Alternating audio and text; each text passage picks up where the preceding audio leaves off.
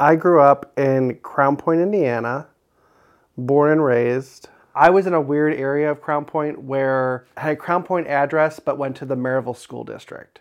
I had a group of friends that it, they just ranged from really, really nerdy people to like more typically popular kids too.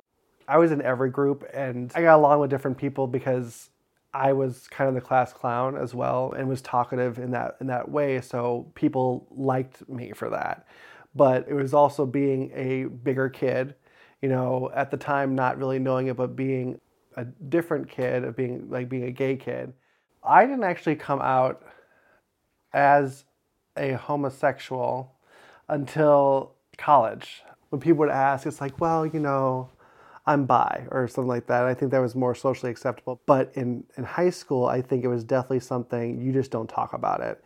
I will say that, you know, Merrillville is a little bit more of a liberal school, but there were people that were targeted. When first coming out, it was very frightening, especially with your parents, because being a parent is supposed to be like unconditional love no matter what you do, you'll always be my child. That's not always the case. And I grew up in a very predominantly Roman Catholic upbringing. So coming out to them was a little bit weird because I wasn't sure what to expect and I was just hoping for the best but expecting the worst. But it was it was surprising to me a little bit more so my dad's reaction to it than my mom's. And he just kind of was like, "Well, I always thought he was in high school, but I thought he grew out of it." And that was that was the only statement he really made. My dad is a little bit more I think I hate to use the term worldly than my mom, but I think she took it as more of like, what did she do wrong?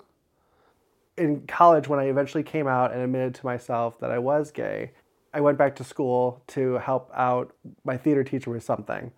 Imagine that being in theater and being a homosexual. That doesn't happen very often. So there was these two boys holding hands, these two girls holding hands. I was just like, what's going on here? It's like, oh no, we're gay, we're this, we're this. I'm like, this is literally what 2000 just came, and all of a sudden you guys can do whatever the hell you want. And I was a little bit pissed, but also like kind of like, okay, that's kind of cool. My college experience was vastly different because I went to a private Catholic school as opposed to a public school, and I was targeted there too. Once I came out, there was numerous times that there was stuff written on my whiteboard. There were some like verbal assaults on things. But I'm a, I'm a bigger guy and I, I look like I can handle myself. So like people wouldn't necessarily say it to my face, but I would hear it. And then the brave people that would drive past and say stuff out the window. There was a couple of occasions where there was some physical things, but nothing really too extreme that I would I had to like report it or felt like I needed to leave. I've never been the kind of person to back down from confrontation, but I'm also not a confrontational person physically. I don't understand the experience of other minority groups, but I do understand the experience of being unsure and being scared because you have to come out as being gay, lesbian, bi, transgendered. And even to that point is that you never stop coming out, especially if you present more masculine. It's so polarizing for different people that I don't, I don't, if, if you don't understand it, that's fine. I'm not going to talk about it. I'm not going to bring it up, even to some, some points of like just not even bringing it up at all. It's like if it comes out organically in a conversation or I feel comfortable, then I'll talk to you about it. But in the same respect, it's none of your business. And that's how I kind of led the rest of my college life and even to very recently in my professional life.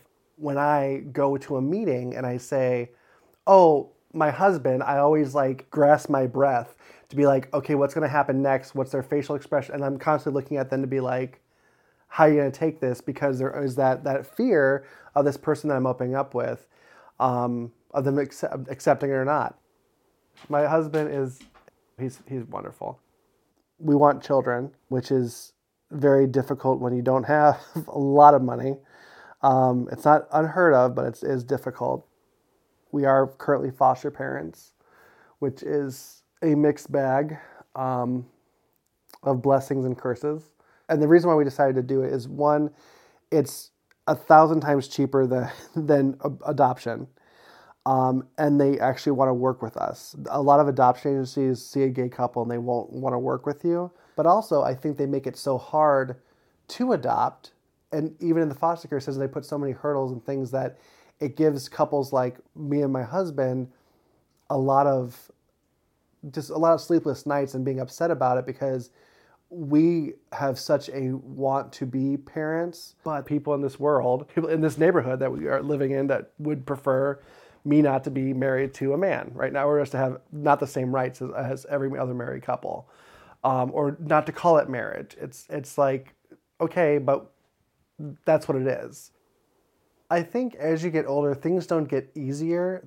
You learn more. It's about what's important to you and what is and what you just don't care about anymore.